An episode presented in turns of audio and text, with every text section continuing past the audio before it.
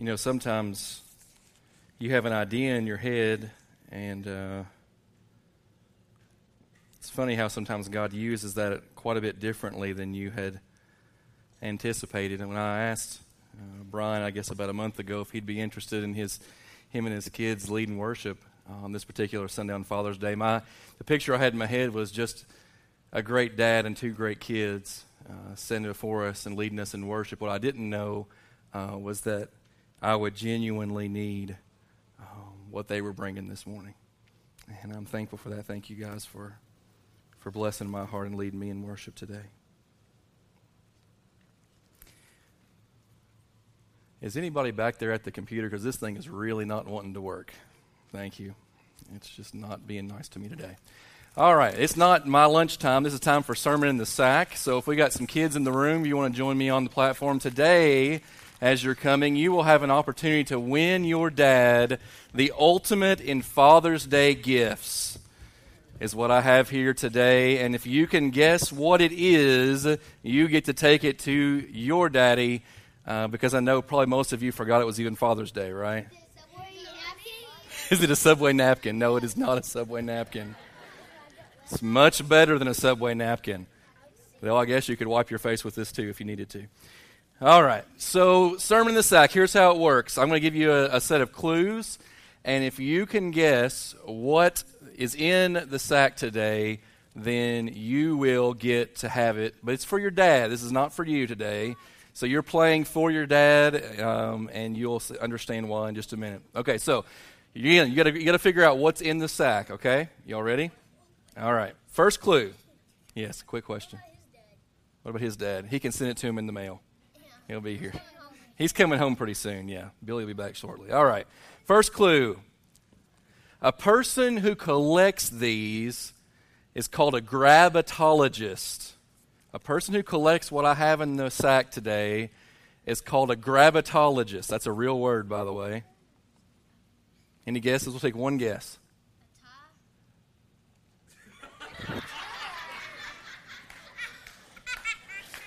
No one yet has got any of my clues on the first guess except for Matthew Tabor. And, you know, your dad wears ties all the time. So there you are, my friend. There is your very own necktie. All right. Well, just for the fun of it, let's learn what else we would have learned about neckties today. Man, ruined it all for me already. Okay. The first neckties were actually worn by a Chinese emperor in the year 210 BC. Ironically enough, most ties today are still made in China, and so I guess they were the first ones to kind of come up with that whole deal. Uh, the most expensive tie ever made, it was worth over $200,000. It was made of gold and diamonds, which would have been really heavy around your neck, I'm guessing, uh, but that's, that's a real thing. Uh, to use the tie, you might need to know a few knots. Some are called the, the Pratt knot, the Windsor knot, the four in hand. Uh, I don't know what the one that I use is called, but it's, uh, it always looks quite silly. But And the last thing, this is the most popular Father's Day gift around the world. And so uh, you now have in your hand an awesome tie from my own personal collection. Uh, I'm glad to get rid of them, truthfully. I'm thankful to be in a church now where I don't have to wear those horrid things very often. Uh, happy Father's Day, everyone. And kids, we've got something for you guys. Even though you may not have won the glorious tie this morning, uh, you do have an opportunity uh, to get a prize at the end of the service today. On the back, before you go, don't leave yet, don't leave yet. I want to show you what you're looking for. On the back, there are five C words on the back of the bulletin, uh, Work Kids Bulletin today. Adults, you don't get to participate in this. Even though some of you have tried to get candy from Miss Jeannie, I've heard on your way out. Just because you fill out your bulletin doesn't mean you get candy. Uh, but you guys, if you can find the five C words that are on the back of the bulletin, they will be up on the screen and they will be underlined on the screen. If you can find those and fill them in, your parents can help you. Uh, then you can get a prize from Miss Jeannie at the end of the service today. Sorry there, Corey, Cody. And so now that you got your bulletins, everybody can go back to your seats. Let's give them a hand today.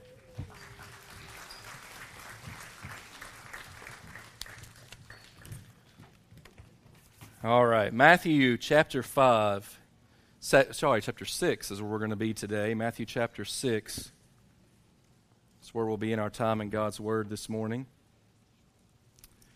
Today's message is called Invest in Eternity. This is the I in our, uh, our acronym SHINE that we're using this month. Uh, first week we talked about what it means to seek His kingdom first. Last week we talked about what it means to honor God as our master. Today we're going to talk about what it means specifically for dads. And I'm going to talk a lot to dads today. Moms, you're not really off the hook on this as much as it's just a message I feel very strongly about uh, for, our, for our dads today. Invest in eternity. A Father's Day manifesto. Now, I've used that term because I really love that word. I love the word manifesto. It's a very manly word, it's a very strong word. And I want to give you a, a definition this morning of the word manifesto as we get into uh, this today. But w- before we do that, let's go ahead and read the scripture Matthew 6, 19 through 21. If you'll stand in honor of God's word today, uh, we'll read that together. The Lord Jesus was teaching on a hillside, giving this what we now know as the Sermon on the Mount, and these are his words. Do not lay up for yourselves treasures on earth where moth and rust destroy and where thieves break in and steal. But lay up for yourselves treasures in heaven where neither moth nor rust destroys and where thieves do not break in and steal. For where your treasure is, there your heart will be also. With that thought on your mind, you can be seated. Father, I'll make my prayer really simple right now, God. Would you take your word and apply it to our hearts? Specifically, Lord, I pray that you grab hold of the hearts of fathers in this room and do what only you can, Lord. In Jesus' name, amen. So, a Father's Day manifesto. Let me give you a definition of what a manifesto is in case that's not a word that uh, you use very often. A manifesto is a public declaration of intentions. A public declaration of intentions. This is a person standing boldly and saying, This is what I am staking my life upon. Now, th- this word has been misused in many venues. Uh, for instance, there is what is known as the Communist Manifesto, which is uh, not a good deal. There have been some other manifestos that weren't necessarily good things. But the idea behind a manifesto is I have this set of beliefs that I'm going to publicly proclaim and live according to those beliefs. A manifesto is devoid of hypocrisy. A manifesto is devoid of the kind of divided heart we talked about last night. A manifesto is this is who I am, this is what I believe, and this is how I will live as a result. And that's what we're going to talk about today, especially as it relates to fathers. I believe Jesus already gave us a great manifesto for dads. Dads, don't store up your treasures on earth where moth and rust destroy, where thieves break in and steal, but store for yourselves treasures in heaven where moth and rust do not destroy, where thieves do not break in, break in and steal. And the truth that undergirds that whole statement is this For where your treasure is, there your heart will be also. If you want to find out what's in a man's heart, we've talked about this in weeks past. Look in his pocketbook, look at his calendar, Look at the things he spends his time talking about and doing, and you will see very clearly that his treasure is where his heart is. Jesus didn't say where your treasure is, your heart might be, or it could possibly be. He was saying this is an equality here. Your heart will be where your treasure is. The thing that you love most will capture your heart. You were created that way. He goes on there to say, so store up then, if not treasures on earth, store up treasures in heaven. Well, what does that even really mean? Many of you have heard this passage of Scripture taught all the way back to your days in vacation Bible school when you were as young as some of the kids that were here on the, on the platform. And as we look at these, uh, these truths this morning, storing up treasures in heaven, I want to give you a definition that I believe adequately describes the treasures in heaven that Jesus is talking about here. A treasure in heaven is anything that believers can take with them beyond the grave.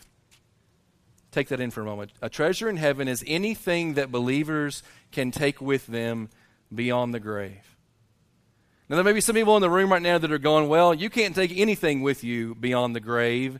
You just die, and that's the end of it. Well, I'm going to beg to differ with you this morning because the very Word of God says there is much that's going to happen beyond the grave. And there are some things that we will be able to take from this life into the next. Uh, there's an old story that was told of a man who uh, was given a promise by God that at the end of his days, he would be able to pick one thing to take with him to heaven. The man thought that was a good deal, and so he spent all of his life accumulating wealth. And by the end of his life, he had a large briefcase full of gold bars. And so when his time came on his deathbed, he knew the promise of God that was made to him. And after his dying breath, when he was being asked by God, What do you want to bring with you into heaven? he chose to take along with him that suitcase, only to find that as he entered in to those pearly gates, someone approached him and said, Why did you bother to bring pavement with you? You see, the things of this world aren't going to matter a whole lot when we get to heaven, but the things of heaven should matter a great deal to us while we live on this earth. And that's what Jesus is saying. Make an eternal investment. Be willing to invest your life in the things that will last beyond the grave. And I'm going to give you five of those this morning. On your outline, you'll notice that there are five CDs. You could go down to the bank tomorrow morning and you could invest in some CDs at our bank, but you're only going to get a 1% return at best. Somebody reminded me this morning it's probably less than 1%. You're going to get a 100% plus return from every one of these. And men, I want you to listen up. Five eternal investments that you can make by the grace of God and for the good of your family and those that God has called you to minister to. Eternal investment number one is a Christ focused devotion. I want you to see each of these uh, like a ripple effect on a pond. You take a stone and, and you throw it out there into the pond, which I used to love to do as a kid, and you see the ripples going out from that one stone.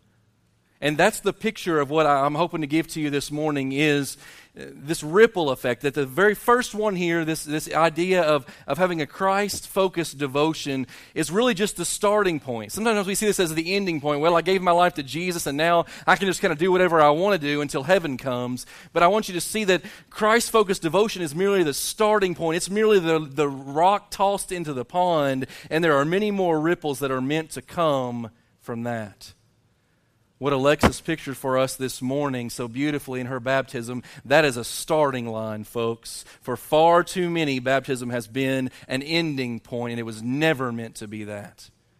Baptism is supposed to be the start of your race with Christ. It starts with Christ focused devotion. Jesus said in Matthew 22 37, Love the Lord your God with all your heart, mind, soul, and strength. That means all that we are devoted to all that He is. We were created as worshiping beings. And having a Christ focused devotion means that I simply fall in love with Jesus. Now, some of you are going, well, that doesn't sound like a very manly thing to do, but I want to say to you this morning that is the most manly thing you could ever do because you were created to love Him first. You were created to love Him above all things because loving Him first puts every other ripple in this pond in its rightful order. But it's because we don't get first things first that all the rest of our lives are a mess.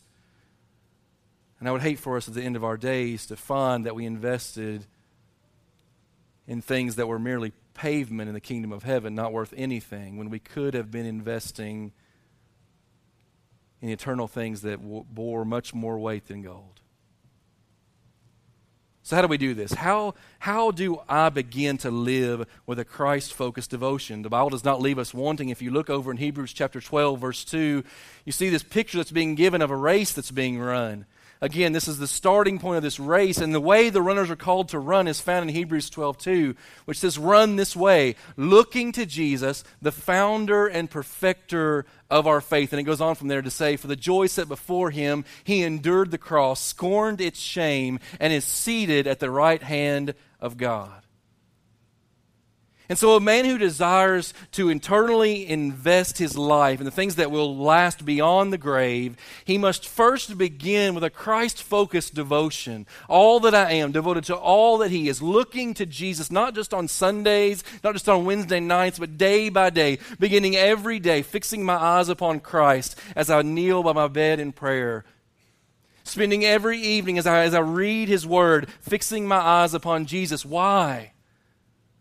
Because if I'm not fixing my eyes upon Him, every other ripple is going to be out of order. I guarantee you that's going to be the case.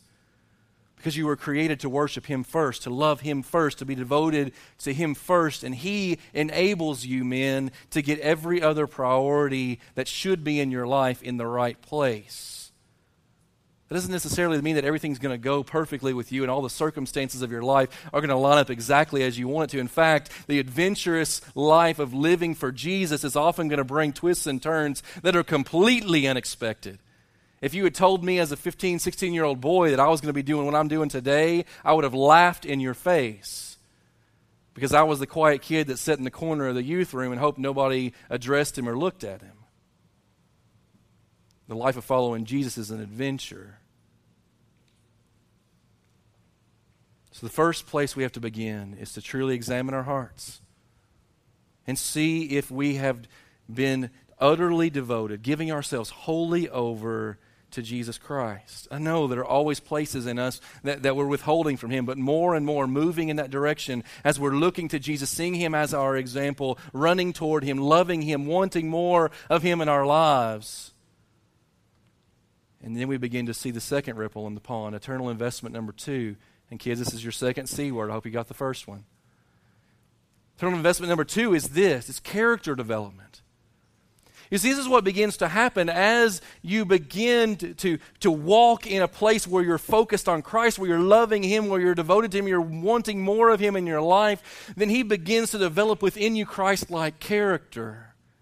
You begin to grow in humility, you begin to grow in integrity, you begin to grow in love for other people you begin to grow more as a godly husband, a godly father. But it all begins with that first ripple in the pond, that first stone is Christ Himself. He is the rock that causes all the rest of the ripples. And the second ripple is you begin to see Christ like character formed in you as you're walking with Him, as you read His Word, as you look to the character attributes of Christ, and you begin to see He ultimately is the greatest of men's men a man's man above all. We had these horrible pictures today.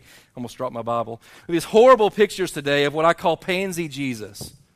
And, and it's this ridiculous, long haired hippie with gentle blue eyes that looks like he would never hurt a fly. And we reject pictures like Jesus going into the temple that day and flipping over people's tables and taking a bunch of cords and making a whip and driving people out of the temple because they were misusing the house of God.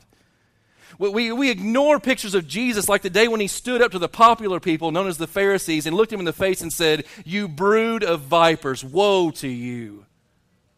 We, we don't like those pictures of Jesus because we think he should be this meek and mild, gentle Jesus who would never hurt a fly. And ultimately, it's the wrong picture. Jesus was a man's man. He was the utmost of men's men. Otherwise, he would not have been able to endure the cross for us. You see, the suffering of the cross was much more than physical. Suffering of the cross was deeply spiritual. The greatest agony in Jesus' life were not the nails driven into his hands and feet, folks. It was the fact that for a moment he was separated from his Father. My God, my God, why have you forsaken me? was his cry from the cross. That was the moment of greatest agony. Jesus was a man's man. And every man who wants to be a man should look to Jesus for the ultimate example of who that is character development. Titus 2 7 says to us as men, show yourself in all respects, in every area of your life, to be a model of good works. And I want to say, as I've said many times, folks, hear me clearly. Good works will not save you. Being a good person will not earn you a place in heaven. It was never meant to. But when Jesus captures your heart and fixes your gaze upon Him and changes radically your life, as He did for Alexis this morning, you cannot help but be changed. you cannot help but begin to see Him transforming you from the inside out. And that's just the second ripple in the pond we're talking about this morning. And I'm going to spend the longest part of our time looking at this third one. Eternal investment number three. And kids, here's your third C word. The third CD is children's discipleship. Dads, many of you have your kids sitting ne- right next to you right now, and I want you to take a look at your kid for a moment. And here's the thought I want to imprint upon your mind this morning. If you take away nothing else this morning, Dad, I want you to take this away this morning. I want you to look at your kid, and every time you see your kid in the foreseeable future, I want this thought in your mind. He or she is God's greatest opportunity given to me to store up treasures in heaven. Let me say that again.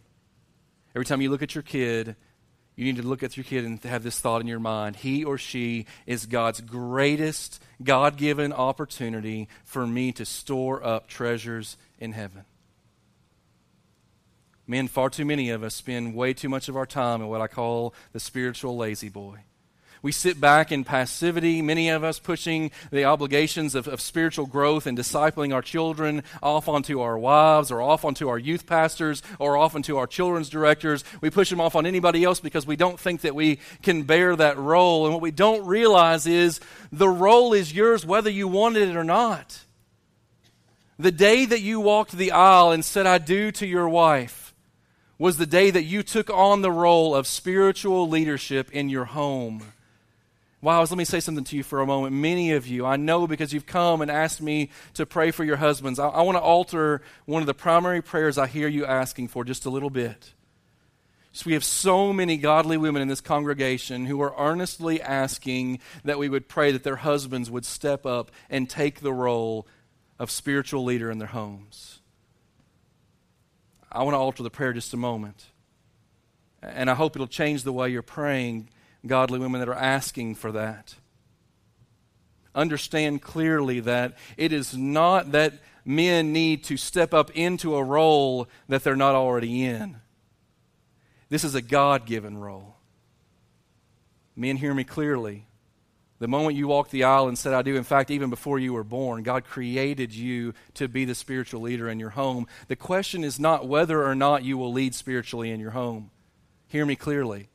The question is not whether or not you will lead spiritually in your home. Chris, I hope you're listening this morning. You're getting ready to get in this spot. The question is, how will you lead spiritually in your home? You will be the primary reason why your kids either grow up loving Jesus or hating the Lord because they look and they see, well, he talks about him as a spiritual father, and my earthly father wasn't much good, so I guess I don't really need him either. Dads, it's time for us to get out of the spiritual lazy boy and take on the role of actively discipling our kids. And it's not rocket science, guys. I'm, I'm, not asking you this morning to start setting aside an hour every night to go deep in prayer with your children. If you desire to do that, wonderful. But that's talking about baby steps here. And I'm going to give you some things before we leave today to take up the role that's already yours. This is not something that you have to step into. It's already something that's been given to you by God. He gave you this great opportunity to do the very thing that Jesus has called you to, to store up treasures in heaven in that little boy, that little girl that He gave to you. I can guarantee you this, Dad. There will never come a time when you become an empty nester and you look back on the years with your kids. I can guarantee you, you will never have the thought, I really wish I hadn't spent so much time with my kids. I can guarantee you, Dad, you will never have the thought, I really wish that I hadn't talked so much about Jesus to my kids. You'll never be in a place where you'll go, you know what? All that time that we spent worshiping God together as a family, that was just such a waste. Because, see, it's a heavenly investment. It's going to multiply itself over the years and those who are faithful to it get to see godly grandchildren being raised by the godly children that they raise. This is the heritage from the Lord in Psalm 127. I love this psalm. I taught it on Father's Day a few years ago. Listen to verse 3 of Psalm 127 Behold, children are a heritage from the Lord, the fruit of the womb, a reward. Like arrows in the hands of a warrior are the children of one's youth. Blessed is the man who fills his quiver with them. He shall not be put to shame when he speaks with his enemies in the gate. Far too often, it seems like our children are less of a blessing to us and more of a burden. And I know what it's like, dads. I know what it's like to come home after a long day of dealing with ornery people, and all you want to do is crawl up in your recliner and flip on the TV and veg out for a few hours until bedtime comes. And then the little rugrat comes up beside your recliner and, and wants to play and wants to ask you questions and wants to interact with you, and you just want to be left alone. I know what that's like. It's a struggle for me on a regular basis. But it's time for us to kick our butts out of the recliner and get on the floor and play some Legos. And in the midst of those moments, to take every opportunity to share with our kids some of God's Word. Let them see you praying with them and for them. When you sit down to the dinner table, take just a few minutes, read a few verses of Scripture before you eat your meal. Just simple things. It doesn't have to be th- these grand gestures that we so often think about, but allowing our children to see God in us. And standing as men who can say, as Paul did, follow me as I follow Christ. That's one of the scariest statements that you can make, but it'll also be one of the most fulfilling as you walk with humility and integrity before God, to be able to look at your sons and daughters and say, This is what it looks like to follow Jesus. Come on, let's do it together. Dad, whether you like it or not, you are the primary discipler of your child. You are the one that has been given the task of helping your son or daughter to look more like Jesus. More than anybody else on this planet, it's you. And no one can take that spot. It's yours. And I know we have so many children that are growing up in situations where dad is either physically absent or emotionally absent.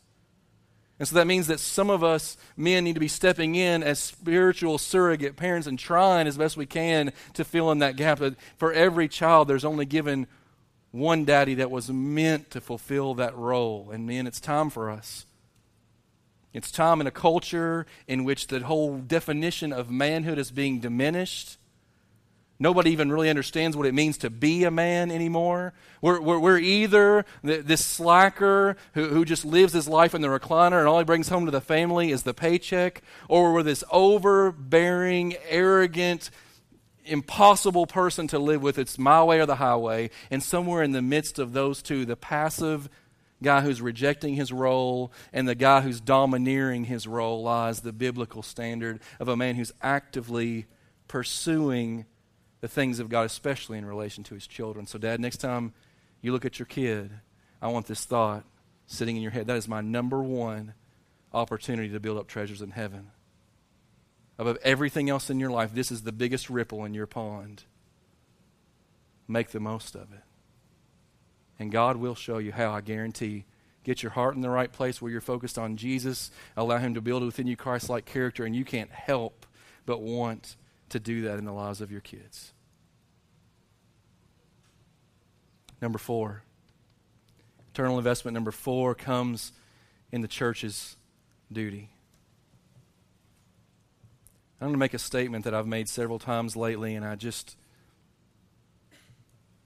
just honestly, guys, we get to this time of the year, and this is one of the most frustrating times of the year for me as a pastor. I, I kind of dread June in a way because I know what's going to happen.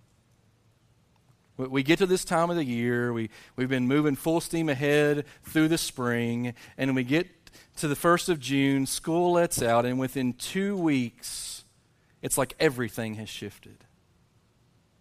And everybody's too busy and we take a break from our regularly scheduled programs and activities. And so often during this time of the year, we also take a break from the things of God.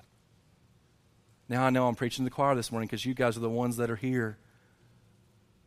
It plagues my heart that on Father's Day, a day that ought to be our highest attended day, it's often one of our lowest attended days because we're looking more forward to the cookout we're going to have than the church service that we're supposed to be at.